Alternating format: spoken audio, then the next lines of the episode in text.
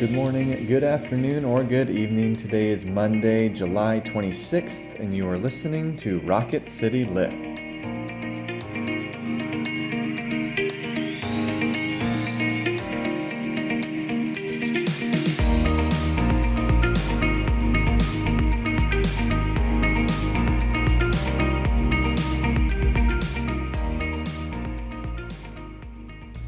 We are taking a short break from our normal program to bring you a special look at the book of James. This is a separate podcast that our youth director Ann Dillon wrote and produced alongside Tara and myself. We'll be looking at each chapter of the book of James and we'll be putting out two episodes a week. This was originally recorded for our youth, but we figured there's something in it for everyone. We hope you enjoy it and if you don't, we'll be back with our normal program on August 16th. Welcome, everyone, to our first episode of a new youth podcast series entitled Hearing and Doing Discovering the Action of Faith. My name is Ann Dillon Laughlin, and I am the youth director at First Presbyterian Church in Huntsville, Alabama.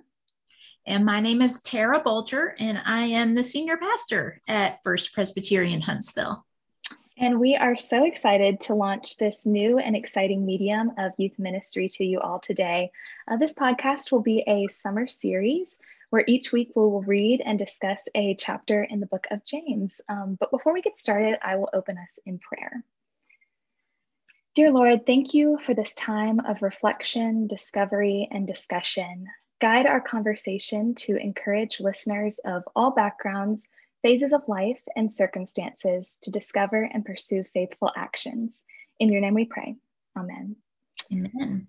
So, as mentioned, you know, this podcast is dedicated to bringing encouragement and understanding to young people as they grow in their faith. But these messages can be applicable to people of all ages and backgrounds and circumstances. But uh, Tara, if you could start us off, um, I'd love to just talk about a brief introduction of who James was and why this letter is included in the Bible. Okay. Mm-hmm. Well, for a very long time, the first several centuries of the early church, it was assumed that this was written by James, Jesus's brother. Um, and that was part of the oral tradition that was told modern scholarship isn't really sure if that's who it was, but I also don't know if it really matters. These are the book of James is really a collection of sayings. You know, in the Old Testament, we have what's called wisdom literature, and that'd be like Proverbs, Proverbs, Psalms, Ecclesiastes. Those books of the Bible that tell us about how to get more wisdom and to know more about God. This is actually wisdom in the New Testament. And so the book of James is really a book of sayings and instructions that have been recorded through the years. It's everything that I think is important in the life of faith that I want you to know. And so sometimes it's kind of hard to read because James jumps all over the place, but that's exactly how it would be if I wrote it too. Organization is not my strong suit. Um, I think just one other thing I would say about the book of James a lot of times the book of James has gotten a bad rap through history. And the reason for that is, you know, the, the Reformation separating the church between the Catholic Church and Protestantism, that happened in part because there were people who thought that they could buy or earn their way into salvation. Mm-hmm. And so Martin Luther, the church reformer, his greatest belief was that we are offered grace and you can't earn it and you certainly can't buy it. So for James to talk about action, Martin Luther was like, oh, they shouldn't talk so much about action. It should just be about grace and faith. Um, and so that was Martin Luther's reaction. And so it's kind of gotten a bad rap. But for me, my faith should always be able to be seen in how I live my life. And I think that's what James is about. So Absolutely. there's your your introduction. Any oh, thanks, Tara. No, sure. I, I I'm so glad you went into that because in choosing and selecting a book to go through, I was I was a little hesitant to go through James, and, and I was talking to a friend, and she really encouraged me to to lean into it because of so much of what you said. You know, when you have a faithful heart and when you have a heart that is based in the word of the Lord, that overflow of compassion and love for others comes from what you learn in your own faith. And it's something not what you have to do, but what you want to do for other people. And so I think that's such an important lesson for young people to start, you know, developing in their faith, especially because it's such a transformative time and you're developing habits mm-hmm. and um, you it, it's just an important integral part of how you live your life as you mentioned um, yeah and i also want to say that it's never about other people seeing you live it out exactly. i mean no one should look at you and judge and be like well they i mean I'm a hot mess, but I'm better than I was before. And in my walk with the Lord, I know that and the Lord knows that. So it's really about that we see in our own lives ways that we are transformed and that our faith is alive.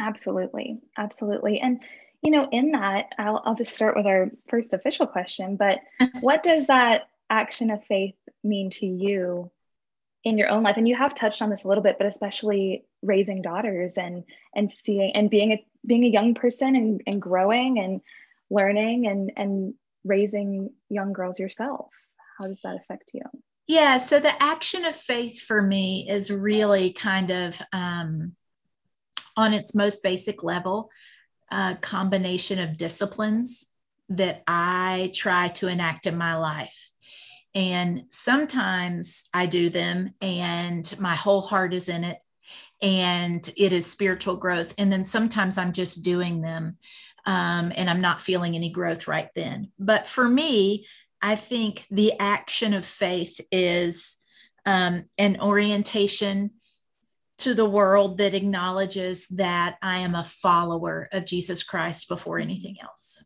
And I acknowledge that really in my prayer life a lot to say, I will quiet my mind and I will try to open myself up to God's leading more than anything else. So I think that action of prayer and of reminding myself that I've made a commitment to follow Christ. Um, I think another action of faith for me is always about service, mm-hmm. about trying to think less of myself and more of others. Um, and I can't explain to you like how much I fail at that. Like I just fail over and over, but I do believe in failing forward that I am a better, I'm better at it than I was. And I also think there are ups and downs in life. Sometimes I am doing a good job of thinking of others, and then sometimes I'm really not. So, um, but I think it's it's a lot of little things. I try to read scripture every day. Um, and sometimes I read it and I'm like, this is the most amazing thing. I am a spiritual giant. And then sometimes I read it and I'm like, I'm about to fall asleep and mm-hmm. but at least i did it. So what does the action of faith look like for you? You know it's it's so interesting. I think i really relate to that. And i think that it's one of those things where when you get your mind out of how everyone else is on their journey you can actually start focusing on what god's trying to do in your own heart. And i think yes. that that that is really important. And i think what you said too is just the action of putting that effort into your faith will eventually become a habit that will lead to something beautiful even if in the moment you know that particular scripture just may not be um, speaking to you that day then you know if you develop a habit maybe the next days will or maybe the next day after that or maybe you'll take something from that and put it into action and helping someone else. And so i think that that's what i really see. And, and again it's when you have that faithful heart and that foundation actions of faith and good deeds and how you treat other people will naturally follow is what i've found. And, and you'll want to help other people and you'll want to spread that feeling and that goodness and that compassion that the lord has shown in your own heart. And when you start seeing people the way that you know the lord sees you you know that he sees everyone else the same way too. So it, it makes it so much easier to to treat others the way that they deserve to be treated. Um, so those actions will follow suit and i think that's really beautiful and i think that's really interesting um, and especially something that is talked about in this book. Um, but yes, for our last question today, um, why do you think it is important for young people to be aware of their actions through faith, especially at this yeah. time and in this world? Yeah. So I guess I think it two things right off the bat. One is that it's certainly important for young people. It's important for old people too. I'm just gonna exactly. say, like, yeah. You know, it's at every point in our life. This is an important conversation to have. Mm-hmm.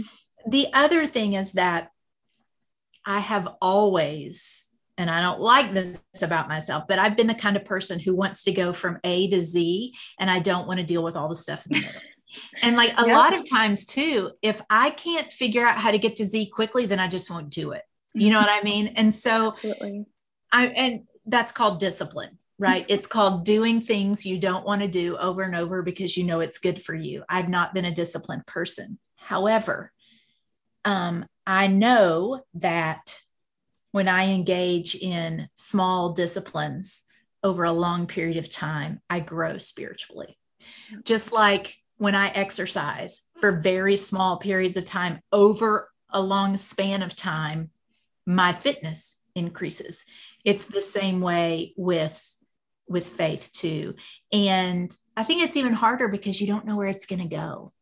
You know what I mean? Like I can remember when I started praying for God to give me a calling. I low key was a little afraid I was going to get called to Africa or something. And I'm just going to tell you, I am not a tent person. I'm not, I don't like to be uncomfortable. Like, mm-hmm. but that's not. Instead, God called me to my greatest joy which is loving people and preaching. So, um, but I, I think it's important for all people of faith to ask themselves, where can I see the action of my faith? Mm-hmm. It doesn't have to be anything terribly hard. It doesn't have to be anything terribly uncomfortable. But I do think we need to be people who are always in prayer, always studying scripture, or even just calling up a buddy to kind of say, Hey, would you pray for me? And I've been thinking about this. Can I talk it through with you? Community is a really huge thing. Absolutely. Where do you find, like, why is it important to you to have this discussion, you think? I think that, you know, especially working with youth and, and seeing that and, and seeing how people grow in their faith, you know, teenage years and younger years are all about testing the boundary, like how, yeah. how, figuring out their own individuality. But that doesn't even stop. Like the second you turn 20 and you're not a teen, mm-hmm. you're still testing boundaries, you're still discovering who you are. And I think it's never too late to start putting your faith into action. And I think that that's something important to remember and to know is that ways that like what you were saying that it can be small things that you do and and start incorporating into your daily life um, you know texting someone just and praying for someone specific or writing someone a letter, calling your grandparents. And I think that's something we've also learned a lot during this past year of quarantine is how important that intentionality is because if you're not mm-hmm. seeing someone every day face to face or if you know you're not you may not see you may not have a family vacation in a couple months to look forward to how are you going to be intentional with those relationships um, and and put that faith into action and put that care into action. So I think that's something we've all had to become better equipped for this year. And how will we carry that forward? You know, that's that's up to us and how we choose to take that those lessons forward. It's funny. We had a session meeting a couple of weeks ago, and I led worship for our session. And one of the things I taught them is called like a breath prayer. And you think of two things. One is you think of what is your name for God? So, what would that be? You know, he's called the mm-hmm. Son of Man, the Son of God, Jesus, Jesus Christ. Um, for me, for whatever reason, I think of Lord Jesus Christ. Um, I don't know why. And so you breathe in and you say that name you've chosen, and then you breathe out the thing you most want from God.